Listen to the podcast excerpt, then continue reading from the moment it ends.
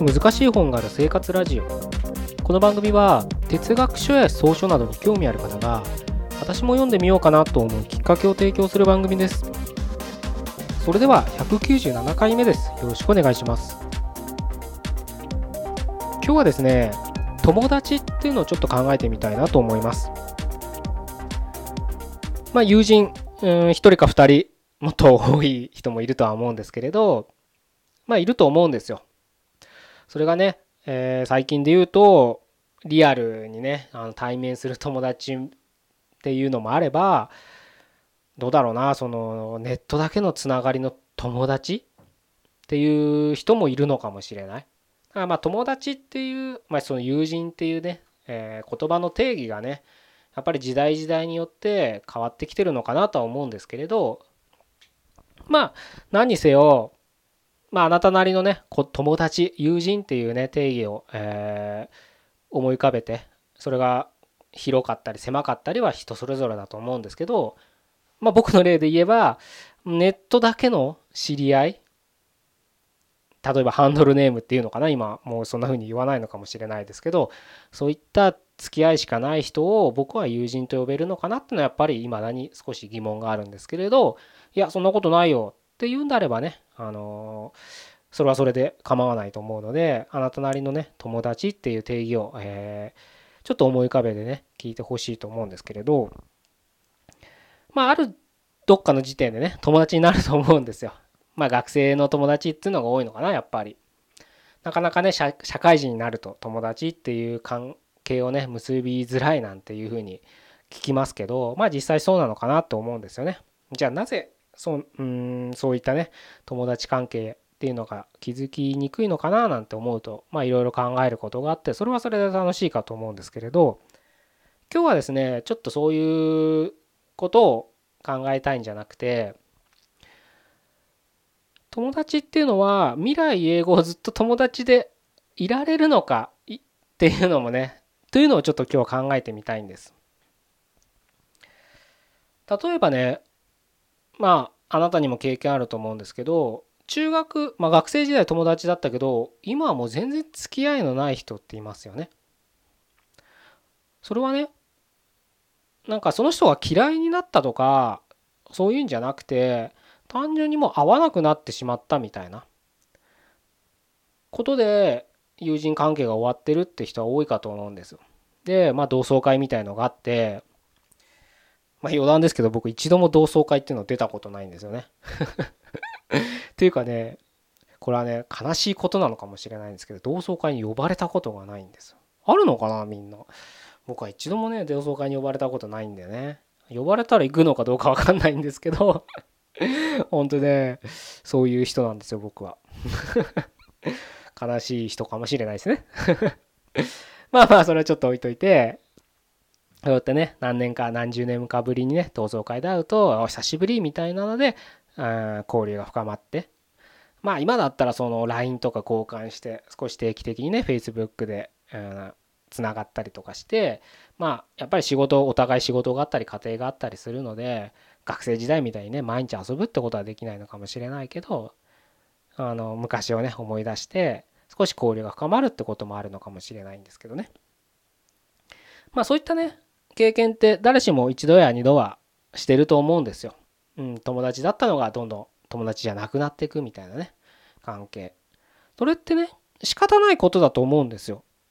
あのやっぱりずっと一緒にいるって難しいですよね。学生時代はやっぱりずっと一緒にいる環境があるから毎日バカやったり一緒に勉強したりとかそういったことで友達関係が築けると思うんですけれどさっきも言った通りやっぱり会社社会に出るとそれぞれ違った道を歩き始めますからまあ分かりやすく言えばその平日の仕事をする人もいれば平日休みで土日は必ずあの仕事しなきゃサービス業とかだったら土日休みっていうのはなかなか難しいですよね。そういったことを考えてもやっぱりもう物理的な時間的なねところで共有するところがなくなってくるっていうのはしょうがないのかななんて思うんですけどそんな中でもやっぱり友達っていうのが続く関係も中にはあってまあそういったね関係を築ける人が一人でもいるだけでやっぱり人生ってすごくうん幸運に恵まれてるじゃないかななんて僕は思うんですけれどそういったね経験があるがゆえにたまにですけど変化を極度に恐れる人っていうのがいるんじゃないかなって思うんです。あのこの例が正しいかどうかわからないけどたまに友人だった人がうんネットワークビジネスとかねまあそのネットワークビジネスがいい悪いとかじゃなくてあのそういうのにやり始めてねこれ絶対いい商品だからお前も買えよみたいな風にその友人がなっていった時になんかん？なんかちょっとこいつ違うなみたいな感覚になるわけじゃないですか。それでなんか今まで楽しくできてたのにうん少しねなんかあいつ変わっちゃったなみたいな感じで友人関係がどんどん薄れていくっていうことをちょっと想像してもらいたいんですけどそういう時ねそのネットワークビジネスをやり始めた人は自分はねこのビジネスは大切やるべきことだと。でみんなのしうん人生においてもきっと有用に働くこの商品があったらきっとね悩みとかも解決できて今よりいい人生が送れるから絶対これは必要なんだっていう思いで、まあ、始めたとしてねまあそういった始めてる人ってそんなに多くないのかなと思うんですよ。やっぱり金銭的なねメリットばかり追いかける人がいるからちょっと気持ち悪い人が、え目立つのかなと思うんですけどでもやっぱり中にはねそういった信念を持って始める人も一握りだけどいるとは思うんですよ。でそういう思いで始めたんだけどやっぱり友人がそれでどんどん離れていくわけですよね。そういう時にやっぱり自分はそういうことをしない方が良かったんじゃないかみたいなね思いになってしまうこともあるのかなと思うんですけれど僕はね僕うん何とも言えないんですけど個人うん何とも言えないけど何とも言うんですけど今からそれでしょうがないんじゃないかなと思うんです。だって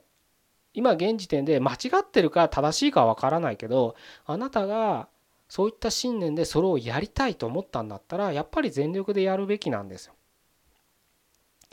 もちろん正しさ良きこと善であったりすると思っていても実は悪であったりすることもある。それは往々にしてね人が道を間違える生き物ですから間違えても軌道修正できる間違いだったらいいんですけどね。本当にその犯罪みたいなことに走ってしまう人も中にはいるのでそれはそれでうんそういった道をね自分が信念としてねその道が正しいと思ってるから進んでる人にじゃあ好き勝手やればって無責任言う言うのはねあの間違ってるとは思うんですけどちょっとそこはね例外としてそういった今言ったネットワークビジネスであったりなんだろうな自分の何か信じる宗教とかでもいいですしうん神秘思想とかねそういったことに傾倒するでもやっぱり自分の人生にそれが必要だと思うんだったらそれをやるべきなのかなと思うんですね。それをなんだろうなその友人関係家族関係がみんないい目をしないからっていうので躊躇したりやらないっていうのはやっぱ後々後悔すると思うんですよね。例えば僕がその会社を辞める時だってあの多くの人は反対しましたよ。まあ幸いね僕ね両親はあの反対はしなかったんで好きまあ頑張れよみたいな感じでまあ心の内ではね大手を振って賛成はしなかったと思うんですけど